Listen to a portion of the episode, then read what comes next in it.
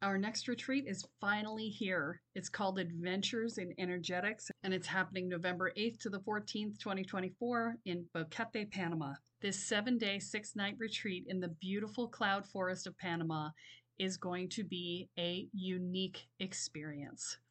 This program is a not-for-beginners retreat. And what I mean by that is you will actually have to fill out an application before you will be accepted to be able to register for the program, because we are going to be doing more advanced level energetics, and I need to make sure that everybody who comes is actually ready for the work. We will be doing a Kundalini awakening. We will be doing group visioning process called a spiritual canoe. We will be doing daily presence practices and working on expanding our energy. We will be doing daily rituals. This process will be related to specifically the people who are there, because in addition to filling out the questionnaire about what your experience is, you're also going to ask for what it is that you'd like to learn. So part of the curriculum for this is set, and part of it will be designed around the desires of the participants. I only have twenty beds available for this retreat, so it will fill up quickly. So this is the time to register. Do not wait. To find out more, go to kellesparta.com forward slash retreat. I look forward to seeing you there. Another blood red sunset and yet another moon face, and still another hundred miles to my next resting place. Driving down the road, eyes on the horizon, within my car I'm all alone, but feeling good and feeling strong, knowing that this path I'm on brings me to myself. I'm driving. Hey now all, I'm Joey C. Welcome back to another episode of Spirit Sherpa. This is the show that helps and encourages you on your journey to unlock your magic mojo. With me, as always, is the Spirit Doctor, Kelle Sparta. Hey, Kelly. Hey, Joey. How you doing? I'm doing very well, thank you. Uh, we are talking about something today that I have absolutely no idea what it is. I saw in the in the episode pipeline, I'm like, oh, she wants to talk about the waking dream. I don't know what that is. Good. What, you didn't go cheat and look it up? I know. I normally I would do some prep, but I said no. I want to be. I want to come into this one completely green. So here we are, and I'm asking you, what the heck is the waking dream? Okay. So, in shamanic belief structure, we believe that we are dreamers, and that whether we are awake or asleep, we are dreaming the dream. And therefore, you are a figment of my dream. Okay. And I am a figment of your dream. And you and I both are a figment of the dreams of all the people who are listening to the podcast. Hi, guys. So within our dreams, we are creating our reality. And so we are the ultimate creators of the dream. Just like we create our dreams in our sleep, we create those dreams out of where we intersect energetically with the dream world, and out of our experiences of the day that get dumped into our dream processes, and of our fears and our thoughts and our dreams and our hopes and all the stuff that is running around in our subconscious and our okay. unconscious and the collective unconscious that builds into that. But we are experiencing life as a waking dream. Now, why do we care? Because, okay, great, wonderful, whatever. But when you take into account the fact that that this is a waking dream, things become more interesting when you when you look at it this way. So I'll tell you the story of the first time I was exposed to this by my teacher, and it'll give you an idea of what I'm talking about. So when I was talking to her, I was telling her about these dreams I'd been having where I was being chased by the government. And, you know, my mother and I were on a on a train.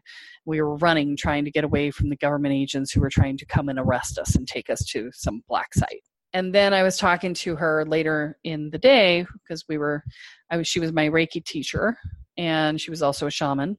And later in the day, I was talking to her about, you know, oh yeah, I, I, on my way over here, people were tailgating me the whole way. I don't know what the problem was. I just felt like they wouldn't get off my tail, blah, blah, blah. And she's like, well, sure.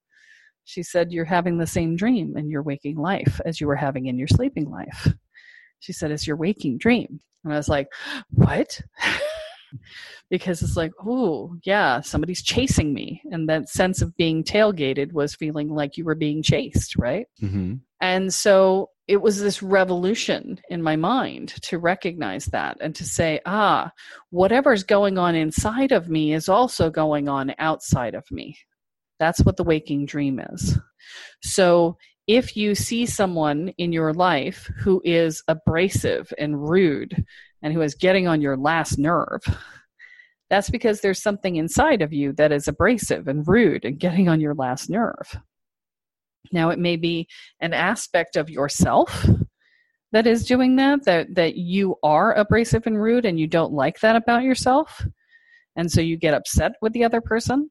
Or it could be that there is an issue that you need to deal with, that you're refusing to deal with, that is coming up inside of you and causing you angst and upset. And the person on the outside of you that you have magnetized to you to be part of this waking dream mm-hmm. is representing that part of you on the inside. And so when you see the person on the outside, you go, ah, and you want to control them. But the answer isn't to control them. The answer is to look at what's on the inside that's causing you to magnetize this person. Joe Vitale tells a story about a process he calls Ho'oponopono. That is the process of removing from yourself that which is a challenge in others. And the story he tells is of a, a psychiatrist who came to a mental institution that he was working as the director of. And there were really hardcore cases of mental illness and a really unhappy staff and a really dysfunctional environment at this mental hospital. And he sat down with all of the staff files and he sat down with all of the patient files, and he didn't meet with anyone. He just sat down in his office with each of the files, and he looked at the files and he said, okay, where in me do these problems exist? And let me remove them within myself. And he spent weeks sitting and doing that work within himself. And over the course of the time, people became happier, patients got well, the staff morale improved, the commitment to care improved, and ultimately, all of the people at the mental institution got better, and the institution closed because it was no longer needed. Now, whether that's a an actual story or a metaphor, I don't know. I don't care. It's valid. Okay. This is what's true in the world. So when you have this experience, you will have an experience in the outside world to reflect it back to you. And whatever experience is there will interact with you in, in whatever way is reflecting your inner world. So I, I tell the story of, of a homeless guy on the street. Homeless guy on the street's really pissed off. He's yelling at every person that walks by. And he's looking at every single person and he says, "You're a terrible person. You should just go home and kill yourself." Person who's having a good day, thinks well of themselves, not having any challenges, is going to hear homeless guy say that to him and go, wow, homeless guy's having a bad day. Must suck to be him. And he's going to keep walking and never think of the homeless guy again. Because it's not going to be relevant. It's going to be erased from his experience because it's not a reflection of his inner life. Person who's having a bad life, you know, having really a, a lot of problems, not sure that they should even be here, not sure that he's really even happy, and thinks that he's a terrible person and, you know, that can't get any better and whatever else, is going to hear the homeless guy say, "You're a terrible person. You should go home and kill yourself." And he's going to take that as a sign from God. And he may, in fact, go home and kill himself because it has become part of his dream. That is a reflection of his inner life. He found the homeless person to tell him that. You know, and then whatever your variation in the middle is, if you're just having a bad day and somebody, and he says that to you, it might piss you off and cause you to bring up the anger that you needed to process. And there's any number of ways in which the outside world reflects us. So from that perspective, it seems like the homeless guy just is. He is. He, yeah. he is, and he's doing what he's doing, and It's how we take in who and what he is. Yes. That is relevant. And whether or not we interact with him at all. Exactly. Right? Some people took a different road or crossed the street or, you know, took took a subway or, you know, whatever and missed the homeless guy all, altogether, right? right? So it just depends. But know for certain that what is outside of you is what is inside of you. Whatever you are seeing outside of you is there for a reason. It's there because you've called it to you. And so if you want it to be gone, you've got to root out the part of you that called it into being. If it's not bothering you, then it doesn't matter. Right? But what about that? If the person having the good day recognizes it, what does it represent within them at that point? Because they called it into their day, right? Sure. Yeah. If they wake from their inner awareness to allow that into their beingness, right? Mm-hmm. Um, you know, sometimes you walk by a homeless guy on the street and he's yelling and you don't even register, right? Right. You know, it's just what it is. Right. Um, but if it comes into their awareness and they see it, then they may look inside of themselves and say, where am I screaming inside of myself and feeling that no one hears me? Where am I feeling unheard? Where am I feeling unsatisfied? Where am I angry? And that's the important part then, it sounds like, is recognizing that what is without us is within us. Yeah. Well, and And, you know, you're going to say, well, there's a million billion things that happen every day. Th- that's true. Okay. There's a million billion things that happen every day and we don't register all of them. In yeah. fact, we register very few of them. So the thing that allows us to register things is that we have a set of filters on our life, on, with, on our awareness. And those filters are tuned to specific stories and specific experiences. And we filter out anything that doesn't fit that model. You know, to give you an example of how this works, think about the last time you decided to buy a new car or where you thought about getting pregnant.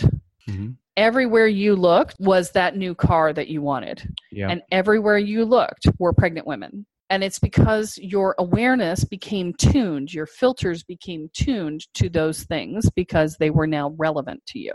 It's not that they weren't there before, it's just that Correct. You didn't recognize them. Exactly. They've always been there, you just weren't paying attention. So the thing you have to recognize in this is that your filters are letting things in.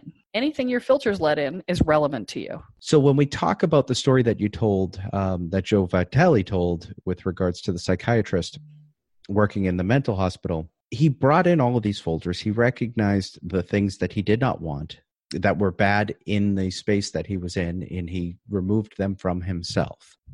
How long does it take for somebody to sort of start to recognize what's coming through our filters, and how long do we sit with each thing? It seems like that's a lot of work. Well, it is, except that it's not. So here's the thing is that we have We have core stories that form our filters. And how long does it take to unwind a core story? It depends on how attached you are to it. Okay. How much of your identity is built around it? How much of the way in which you believe life should work is a reflection of it? You know, how willing you are to accept change in your life in general? All of those things go into the into answering the question of how long it takes. You know, it can take a second. It could take fifty years. Yeah. It's all about how those things intertwine and how willing to change you are. So when we're dealing with things, you could have a single belief that shows up in sixteen different areas in your life. So when I said, yes, it's a lot and no, it's not, it's like, well, yeah, those sixteen areas, it's it's a, it feels like a lot. But if it's one issue and you address the issue, all sixteen go away. Right. So yes, and. Right. To give you an example. So a woman, her boyfriend ignores her when she goes to work in the morning. She's a cashier at a at a store, and the people in line at the store are rude and brusque to her, and or they don't pay any attention to her. Their faces are in their phones, and they just, you know, put the cards in the machine, don't pay any attention to her at all, and, you know, move on. And she's she's starting to have a really bad day, right? Yep. You know, she goes through her own checkout line to go, you know, she goes and buys something, and the clerk doesn't even look up to pay attention to her at all. And And she comes home and the dog doesn't even come and greet her at the door. Oh, yeah. And then, you know, she just starts to feel like she doesn't matter, like she's invisible. she's always felt inv- invisible, and she's always felt like she didn't matter. And she manifested those experiences, because when you feel like you are important and when you feel like you matter, people treat you that way. Okay. Not always, but most right. of the time. I was at a workshop, one of my core aha moments in my life. I was at a workshop and I had been in tears over the course of the weekend, and I was staying an extra few days at the retreat center that the workshop had been held at. And so I had tried to find a private room and I hadn't been able to get one. And so I ended up in the dorm space, and I know I snore. I snore on the best of days, and I snore really bad if I've been, you know, blowing my nose and crying a lot. And and so, you know, I took a spot that was sort of off to the side and away from everybody else, because I was trying to be kind.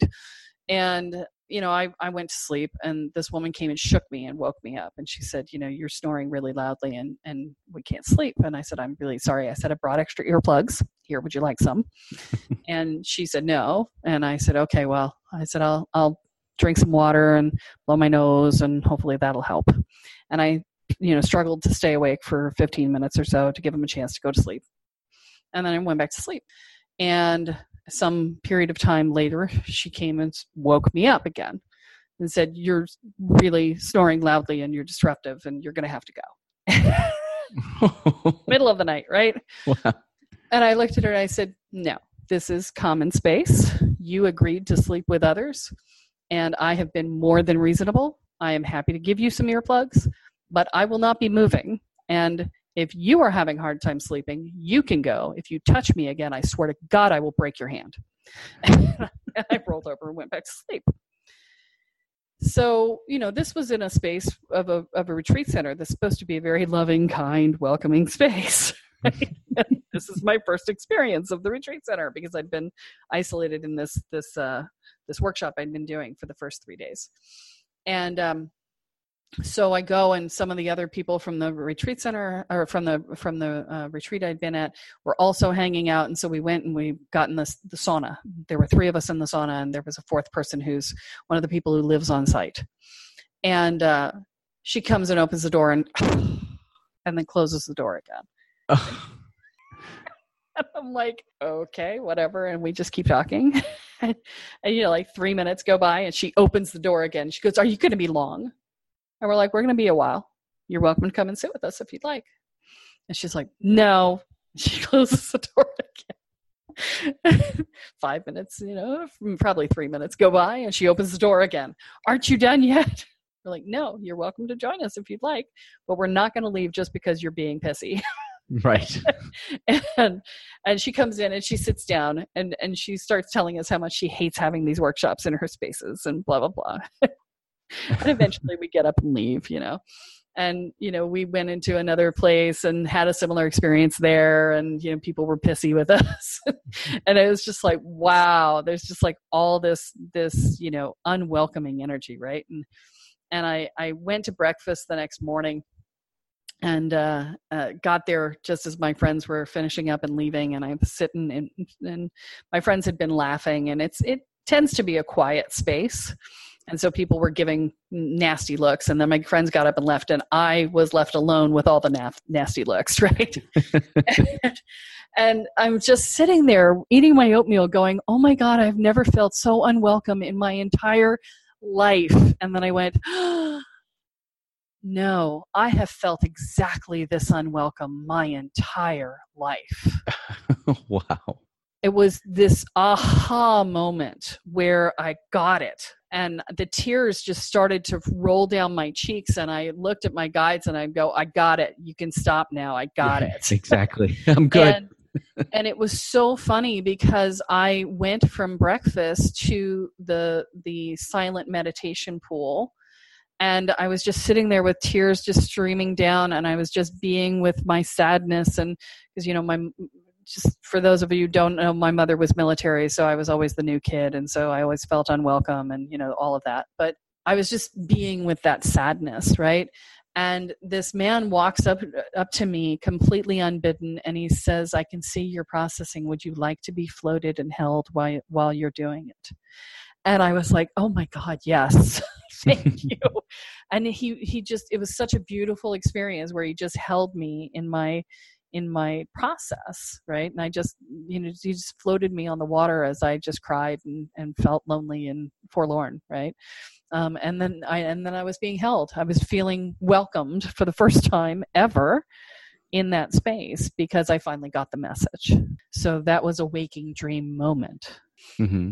This is what I'm talking about when we talk about the waking dream, is that the things that we are experiencing in our day-to-day lives are relevant. Every single thing is relevant, which is why it's so hard. It's so much harder today than it was twenty years ago to do this work, because we are so entrenched in our phones that we are missing our lives. And because we're not conscious and engaged in our environments, we're missing the messages. So the filters are amplified by the electronics and things that are distracting us from catching what's mm. getting through. The filters are what we're allowing through. So it's not exactly an accurate statement. So um, not the filters, filters aren't amplified, but the, no, what is getting the through the filters is blocked. Yeah, the distractions are amplified yeah. by by our phones, by yeah. our technology, by our need to multi-screen, right? Mm-hmm. It, you are not multitasking. You are distracting the crap out of yourself. And and that's the challenge, right? Is that we need to put down our technology and really start to pay attention to what's going on around us, because that's where the real aha moments happen. What we experience is a reflection of what's going on for us. When we talk about the waking dream, we're not really talking about being asleep. We're talking about being aware and in, in our awakeness. Yes. This has been kind of, not even kind of, extremely enlightening. This is such an interesting thing. And I know for myself, and I'm sure other listeners who are listening in are going to be the same way, that this is going to be something that I'm more cognizant of as I go through my daily life, is trying to pull back and recognize what is getting through my filters and trying to identify that in myself. We're out of time, but is there any sort of sum up that you want to give the listeners with regards to um, the waking dream? So I don't know that I want to sum it up, but I have one one more thing I want to say, which is that if you have ten people witness the same experience, and any police detective will tell you this, they will have complete, ten completely different descriptions of what happened. Mm-hmm. And the reason for that is that they came from different perspectives. They noticed different things. Different things made it through their filters. They made things mean things that that may or may not have been true. And they told themselves a story about what happened rather than reporting what actually happened. These sorts of things are what color our experience. So I want you to consider what your filters are as you're looking at your life, and to notice that whatever your life is giving you, whatever the dominant theme of your life is, is a dominant story in your life. If you're not happy with that dominant theme, change the dominant story. Boom. You have just been spirit doctored. All right. Well, that was awesome. Thank you so much. And that's all that we have time for this week. Folks, be sure to join us next time as Kelle adds another chapter into your beginner's guide to energy, magic, and the spirit world. I'm Joey C, here with Kelle Sparta, and you have been listening to Spirit Sherpa. So long, everyone. Bye. Each mile I travel over thirteen thousand now. I leave behind a little fear. Spirit Sherpa is the sole property of Kelle Sparta Enterprises and is distributed under a Creative Commons B Y N C N D four point oh license. For more information about this licensing, please go to creative commons dot org. Any requests for deviations to this licensing should be sent to K E L L E at K E L L E S P A R T A dot com. That's Kelly at Kelle Sparta dot com. To sign up or to get more information on the programs, offerings, and services referenced in this episode, please go to Kelle Sparta dot com. This episode of Spirit Sherpa has been produced by Honu Voice Productions. And my love and my life and me. Are you waking up to the spiritual world and realizing that you have no idea what you're doing, but you feel like you kind of probably should, especially since you seem to be seeing things and feeling things and having things see you that maybe aren't so great, and that you might want to actually control your experience of that. Well, I have great news for you, because our Welcome to the Woo program does just that for you. It teaches you how to hold your energy field, manage your energy field, clear your energy field, protect your energy field, and learn how to protect your space. And you learn how to do basic divination and talk to your guides, so that you feel like you actually have a clue and have a way to talk to the guides that will help you to figure everything else out. And it teaches you how to make sure that you feel mentally, emotionally, and energetically safe. That means that we also deal with things like fear and anxiety and worry and dread and self-doubt and inner and outer judgments. And we help you build a foundation of self-support and courage. All of these things together create a solid sense of safety in your own life. They will reduce your stress levels in half, guaranteed. So visit the website at kelle sparta dot com and find out more about the Welcome to the Woo program. Your future awaits.